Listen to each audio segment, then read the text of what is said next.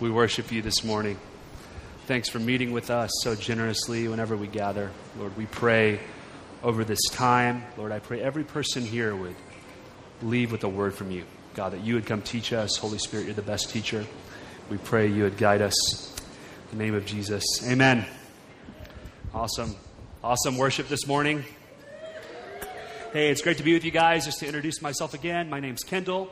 I'm the executive director here at the church, and it's my privilege to get to share with you this morning. And we are glad you're here. So thanks for being at church today. It's exciting to get to be together every week and see what God is doing in our lives.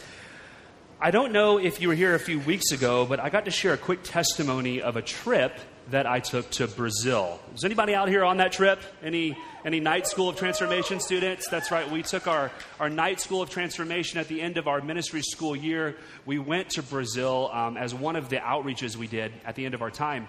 And it was a long journey. Uh, you know, I probably don't have to tell you that, but we, we started in San Diego early Monday morning, drove to LAX, got to LAX, went through the whole security process, waited around a bit, flew to Panama, got off the plane, layover, never been to Panama before, that was interesting, and then went all the way down south to the very south of Brazil by Uruguay to Porto Alegre and got off the plane. It was a long flight. I confess I did sleep a little bit, but my wife and son did not. And uh, we were tired as a family. I think the team was ready for some food, and we were ready to get off the plane and experience Brazil.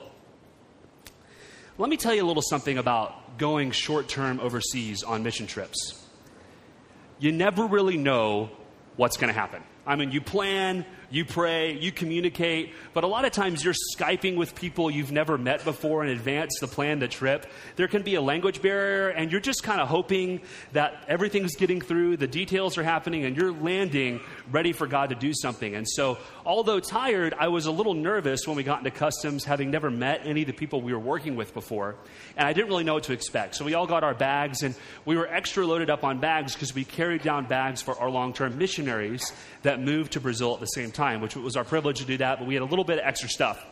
And we went out from customs into the terminal, and I was amazed by what I encountered. 6:30 in the morning on a Tuesday, and there were 30 to 40 Brazilians there to greet us and their ministry school, I don't know what time they'd woken up, but they'd already prayed that morning, they told me, and they were dressed in full uniforms. They went up to us, grabbed our bags. We were not allowed to carry anything for the rest of the day. They greeted us, shook our hands, immediately got to know us, told us how excited we were for them. The pastors were there in ties, reading us, carrying our stuff. I'm trying to figure out what's going on. Everyone's just being so warm, and they're welcoming us in the airport terminal. And before I know it, they have lined us up and started to give us gifts. And so they gave us these little pins that represented their state in Brazil that we went and visited. They give us all these pens, and there was a speech. And then, to my amazement, we started to basically have church there in the terminal. So they sang this song that they've been learning in English for the last two weeks. We have royalty, we have destiny. They started to go for it with this song. And our friend Felipe gave a little message about how much God was going to move there in Brazil during our time. And we were whisked away into a Fiat minivan to go to our hotel. I mean, it was awesome. It was such a warm welcome. It didn't stop there we got to our hotel and I checked into the room, and there was a note for us there in our room. And it says that um, it, it, said uh, it was a quote from a servant of Jesus, and it said, uh, We receive you as righteous people in the name of a righteous man, and we're going to receive a righteous man's reward. And they begin to talk about honor in this note, about how they were expecting God to show up in this time of us being in Brazil because of the way they were honoring us. That night, we had a wonderful feast that they'd prepared. We had communion with this enormous bread. We were like passing around. I mean, it was quite the experience. So, the long and short of it is, God really showed up during our time in Brazil, okay? Somewhere between 150, 200 people came to Christ. I mean, it was an enormous move of God. We really loved being there. But the most impacting thing was working with this group of people. The Friday night before we left, we thought we were going to a special prayer gathering, and I was all geared up, ready to pray and seek God. And actually, we walked into a huge party in our honor the worship team was playing this disco song and there was confetti streaming everywhere all over this church. I'm sure the ministry school students had to stay up like way late to clean it up by the way. I mean it was all over the floor. Um, they brought us on stage and they gave us some gifts. Mitsu's got the gifts out here. So the first thing they gave me they gave me this awesome plaque. Um, just hold that for one second, bud. Uh, this awesome plaque to commemorate our time there.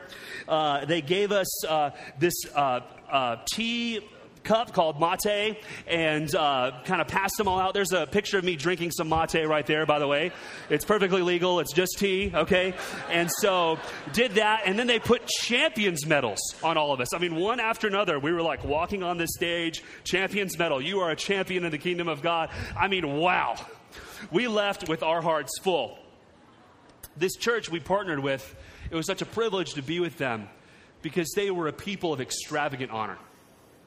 They were people of extravagant honor, and that's what I want to talk about this morning. I want to speak to you from the subject of extravagant honor. Before we hop in uh, just some scripture, I just want to define honor for us. To honor something means to put value upon it. To honor something means to put value upon it. And that makes sense, doesn't it? I mean, the things we respect and honor in our life, we put our time, our money, our emotional energy towards. To honor something means to put value upon it. And when I think about world history and probably the person that honored people more than anyone else, there's a lot of great examples, but the person that sticks out to me the most is Jesus. You know, Jesus was always putting value on people, he was always making them feel loved and special. One interesting thing about Jesus is that many people that society viewed as dishonorable came to him and he honored them. Let's look at a few examples here. If you don't have a Bible, you can raise your hand. Our ushers love to give people Bibles. It's actually our privilege. We'd love to give it to you as a gift if you don't have one, but we want everyone to have a Bible this morning. So we'll start passing those out. And if you have a Bible, you can turn with me to Matthew 26. To Matthew 26, and I'll turn there too. This is one story about Jesus honoring a person that other people viewed as dishonorable. I'll start reading in verse 6. While Jesus was in Bethany in the home of Simon the leper, a woman came to him with an alabaster jar of very expensive perfume, which she poured on his head as he was reclining at the table. When the disciples saw this, they were indignant. Why this waste? They asked. This perfume could have been sold at a high price and the money given to the poor. Aware of this, Jesus said to them, Why are you bothering this woman? She's done a beautiful thing to me. The poor you will always have with you, but you will not always have me. When she poured this perfume on my body, she did it to prepare me for burial. Truly, I tell you, wherever this gospel is preached throughout the world, what she has done will also be told in memory of her. Now, a lot of people have preached on this story in relationship to worship, and I think there's a great application here. But the thing I want to point out is how Jesus honors the people involved in this story. First of all, we see in the first verse, verse 6 there, he's at the home of Simon the leper. He's at the home of Simon the leper. I don't know if you know anything about leprosy, but it was not a, uh, a disease of the privileged in Middle Eastern times. It was a very infectious disease, and if you got leprosy, you were outcasted from society. Uh, it wasn't only viewed as a physical infectious disease, it was also viewed as a spiritual curse. And anyone that had leprosy, it would not have been godly to associate with them. Now, most theologians think that Simon the leper was a man who was previously a leper that was healed by Jesus earlier in his ministry. So, first of all, Jesus went to a leper and healed him. So he honored someone that was ill and hurting and alone. But then later we see him going to this man's house, who's still referred to as Simon the leper. He's there in the house of someone that maybe society would view as undesirable. This woman, the woman that interrupts the meal. Well, there's a few things we could say about this, but in Middle Eastern culture, typically the men would eat together and the women would be elsewhere. This woman interrupts kind of the bro down that these guys are having. She walks up to the table, and what does Jesus do? He doesn't cast her aside, he doesn't make a joke about her. He honors her, he respects her. He gives, she gives him a gift that most people would view as wasteful. He doesn't chastise her, he doesn't give her a sermon on stewardship. What does he do? He welcomes the worship, he honors the gift that the person gives this. And he goes even further to honor this woman, saying, Wherever my gospel is preached in the entire world, I'm going to make sure this lady's story gets told. He honors this woman by encouraging her, repeating her story. Who are some other people that Jesus honored? Well, let's just do a quick survey here. Matthew 19, 14, Jesus says, Let the little children come to me. Jesus honored children. I often picture it like this Jesus is walking through the crowd, healing people, and everyone's just trying to touch him. They're just trying to get a piece of him. And the disciples are kind of doing these basketball moves, right? Trying to keep people in, well, uh, again, kind of keeping a radius around Jesus. And these children are reaching in with their hands, trying to see what's going on. And what does Jesus do? He says, Guys, let him come to me. He honors their presence, he honors them as people that have the call of God in their lives. He honors people of different ethnic backgrounds. There's several stories about this in the New Testament. One that sticks out is Jesus with a woman at the well, a Samaritan woman. John chapter 4. That would have been like a rival country to Israel. Been like someone from South Korea honoring someone from North Korea.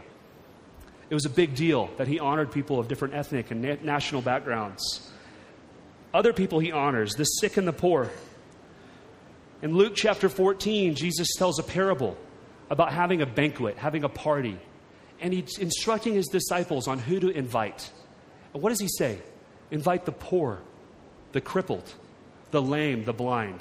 Jesus was always honoring people that maybe society would have viewed as dishonorable, or maybe other people would have said didn't have value. But he was a man of extravagant honor. I want to follow his example, don't you? Yeah. Okay, so as we look at honor, there's one verse I kind of want to break down this morning as our theme verse for the morning. It's a really simple verse. It's in 1 Peter chapter 2, and I'm going to show you out of the New King James Version here. 1 Peter 2 17. We can put that up. And I think it'd be helpful. It's so, so short. Let's all read this together so we remember it, okay? I'll count to three and we can go. That way we don't start at awkward times and have false starts, okay? One, two, three. Honor all people, love the brotherhood, fear God, honor the king. That's just a great verse. Don't you want to put that on a t shirt or something? It's a good one. Honor all people. Well, let's talk about that. As we discussed earlier, to honor means to put value upon something. So, what's God telling us here through this scripture? He's saying, put value on every person. Every person you encounter is worthy of value and respect. You know, sometimes as I read the Bible, there's different commands that are in the Bible, and we know that they're good to follow and obey, but sometimes it's helpful to know the why behind the what, right? To know why God would tell us, hey, honor all people. As I was thinking about this this week, I was led back to Genesis chapter 1. You know, I think the reason God tells us to honor all people is because every person in the world is created in his image.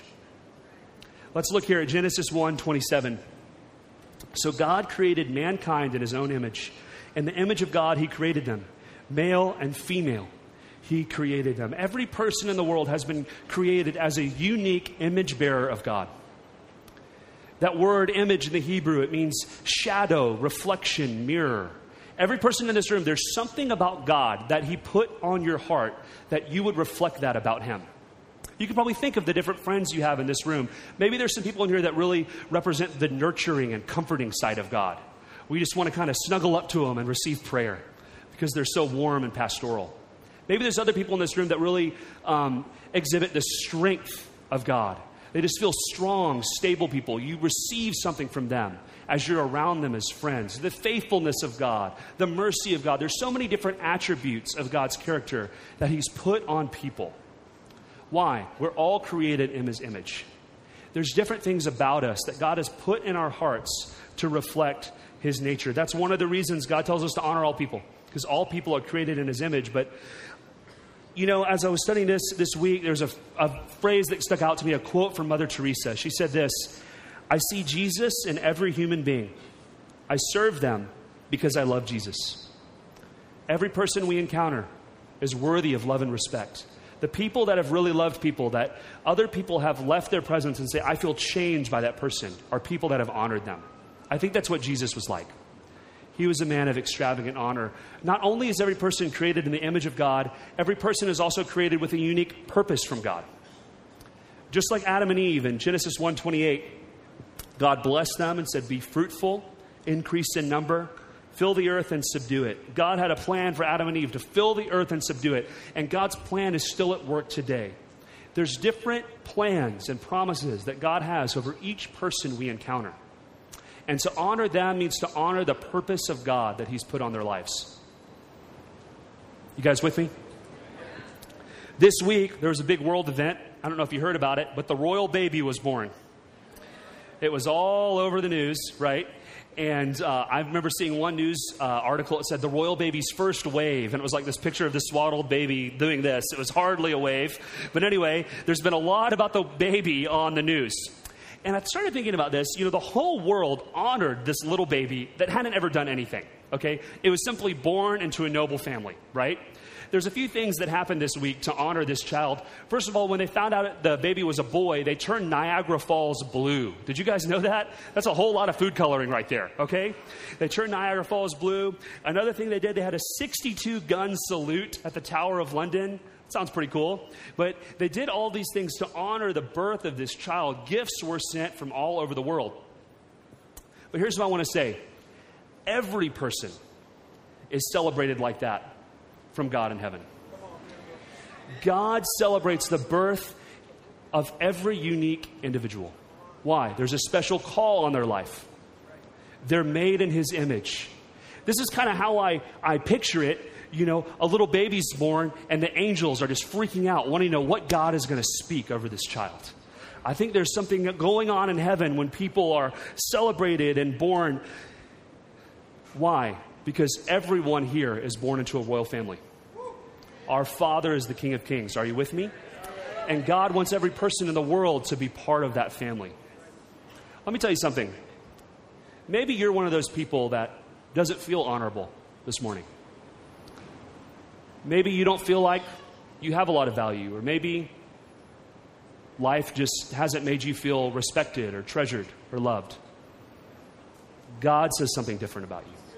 He says that you're a royal priesthood. He says that you are a holy nation. He says that you're seated with Christ in heavenly places. While you were still sinner, Christ died for you. Why? Because you were the joy set before him. He died so he could have deep relationship with you. Every person in this room, every person in the world has a unique call from God on their life. And they're deserving of honor. Jesus was a man of extravagant honor, and we want to treat people the way Jesus did. What's the next part of the verse? Honor all people. The next part is love the brotherhood. I love this part. Love the brotherhood. To me, this what this says is we are especially called to honor our brothers and sisters in the body of Christ. We are especially called to honor our brothers and sisters in the body of Christ. I moved to San Diego five years ago. I love San Diego. I ended up going to college in a different state early in my early teens and 20s, my late teens and 20s. But uh, even for college, I was trying to convince my parents to let me come to California. I actually told them I was going to run away and be a painting major, go to the University of Berkeley. That didn't work out. But anyway, I've been trying to come to California for a long time. And my wife and I, we love San Diego, going to all the different neighborhoods, uh, going out to eat, meeting people, the different kinds of people that live, live around town. But I'm glad this is a safe place this morning. I'm glad this is a place to get real because one thing you may not know about me is I have over 40 cousins in Arkansas.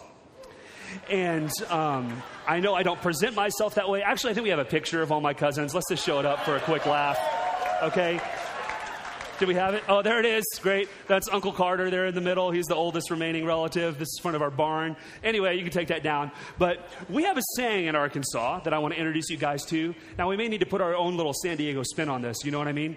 But here's the Arkansas version. That's my kin, y'all. That's my kin, y'all. What's that mean? You don't let people talk bad about your kin. You stick up for your family. You defend them. You honor them. You treasure them and value. Why? Because of something they did? No, because they're part of the family. See, that's what it means to be connected with people. We are called to love and honor them. And listen, guys, this church, this church especially, is called to be a blessing to the body of Christ. We are called to be encouragers to the other churches in this city. We are called to love the brotherhood. Why? They're our kin. So let me just bring you into kind of my mindset on this this morning, and I hope that you'll go down this journey with me of honoring the body of Christ in our city. But when one church in our city wins, we win. Let's celebrate with them, guys. We're called to celebrate with those who celebrate. Hey, but listen, when one church in our city loses, when they have an issue and they suffer, we suffer too, guys. We're called to mourn with those who mourn. Why? They're our kin, they're family, they're part of the body of Christ. Being a people of extravagant honor means celebrating our brothers and sisters in the body of Christ. Just as I was thinking about the different churches and movements of churches in our city, I, I had a few thoughts that I'd want to share with you this morning. First of all, I started thinking about this a few weeks ago. I was listening to public radio, and there was a guy on who was being interviewed this guy was in the restoration business so his job is to go to areas that have been affected like by disasters like the area in west texas or the tornado area in moore oklahoma and he goes to these uh, places and he basically profits on the disaster by rebuilding homes and houses and different things and he was complaining to the radio saying business was bad and the, the interviewer was saying, Why is business bad? There's a lot of disasters. Don't you have a lot of homes rebuilt? He said, Well, I would if those Baptists weren't coming and rebuilding all the homes for free. So I don't know if you guys know this, but the Baptist churches are doing a great job at just doing disaster relief all across our country. We're to celebrate that. They're our kin, guys, are they not? Okay, the Presbyterian churches, another denomination here in America. When we moved to San Diego, there was a group of uh, Presbyterian churches that basically adopted us as their own here in San Diego. They showed us the lay of the land. They instructed us. They coached us on so many other things. All, people church, all People's Church wouldn't be what it is today without the Harbor Presbyterian churches. We're so grateful for them. They're our kin. The Rock Church. I meet people all over town and I say, Hey, how did you give your life to Jesus at the Rock Church? And I say, Praise God. That's my kin. It's a great soul winning church. God is using that church in our city to bring many people to Jesus. I celebrate every time I hear of someone coming to Christ, of rededicating their life, of being mobilized into ministry by that church. We're called to celebrate. Let's pray for that church, that God blesses it. There's so many churches that let us use their facilities. I don't know if you've noticed, we don't have a building. We meet in a high school. And so, so many churches are generous with us. They treat us as family. They allow us to use their spaces. They share with us so we can do what God's called us to do. We need to support them as well. Another group of people I'm so thankful for are the intercessors and house church members that have been in San Diego for 10, 20 years crying out for a move of God. That's our kin. I think a lot of what we see at All People's Church is because of their prayer, by the way. So, yeah, we have a lot of people to honor and respect. Jesus showed extravagant honor to his friends. You know, he was always giving his disciples nicknames, encouraging them, getting in our lives. That's what I want to be for the body of Christ. I want to give you guys permission to hold one another accountable. If you hear somebody else in this room speak something negative about another church in our city, hey, just throw them a little elbow. Say, that's my kin. They'll get it. We want to be a church of honor, okay, that blesses and builds up the other communities that are following Jesus in our city. Amen? All right. Honor all people, love the brotherhood, fear God. Can we put the verse up again? Fear God. Why is this included? Extravagant honor is ultimately based about having a respect and fear of God. You know, I, I, know when I say the term fear of God, there's all kinds of things that come up in the room. So let me phrase it differently awe of God, reverence of God, respect of God, honor of God. We are to honor God. When we honor God, when we walk with Him, it places honor rightly in our lives, and we're able to be a people of extravagant honor towards others that we see and meet. You know, one scripture that's really helped me understand this concept of fear and honoring God is in Proverbs 3 5 and 10. I think we have it. We can just look at that on the screen together. Proverbs 3 5 and 10. I'm just going to read this for us. Trust in the Lord with all your heart, lean not on your own understanding. In all your ways, submit to him. He will make your path straight. Don't be wise in your own eyes. Fear the Lord and shun evil. This will bring health to your body and nourishment to your bones. Honor the Lord with your wealth, with the first fruits of your crops then your barns will be filled to overflowing, and your new vat and your vats will brim over with new wine. My son, do not despise the Lord's discipline. Do not resent his rebuke, because the Lord disciplines those he loves. As a father, the son he delights in. There's so much I could say about this, but just a few brief things I want to point out about this passage. Verse 5 says, We should trust in the Lord with all our heart and lean not on our own understanding. To honor God means to put his perspective and his word first. That's the glasses that we look through the world at. So we don't make decisions based on our own opinions anymore. Why? Because we honor God, because we fear Him. We put His perspective first. Verse 7 Don't be wise in your own eyes, fear the Lord, and shun evil. One translation says, Turn away from evil. To fear God doesn't mean to worship God and then have a little something else going on the side. To fear God means to totally turn from the things that ensnare us and keep us from walking the fullness of what God has for us and run towards God's presence the other direction. That's what it means to fear God. To fear God, verse 9, means to honor Him with our finances and our resources. It says, honor the Lord with all your wealth. That's a big part of it. Our time, our money, everything that God's given us. And finally, to fear God means to receive his correction. I always pray, Holy Spirit, you have permission to convict me. You have permission to lead me towards righteousness. You have permission to push me in the right direction. Give God permission to convict your heart, to push you in the right way. God disciplines those he loves. That's part of having a fear of God. Jesus modeled this more than anyone. He described it in John 5:19. He said, "I only do what the Father's doing." He lived in a way that honored God, that feared God, that put God's agenda and his will first, and he modeled that for us today. Amen. Honor all people, love the brotherhood, fear God, honor the king. Honor the king. I find this so interesting that this last part, honor the king, is included in the first Peter verse. I don't know if you know much about this period in which the Bible was written, but the government was not noble. It was pagan. Uh, they persecuted Christians. After this was written, the next emperor in line, Nero, was the most famous one for persecuting and, and killing Christians. And yet, this says, honor the king.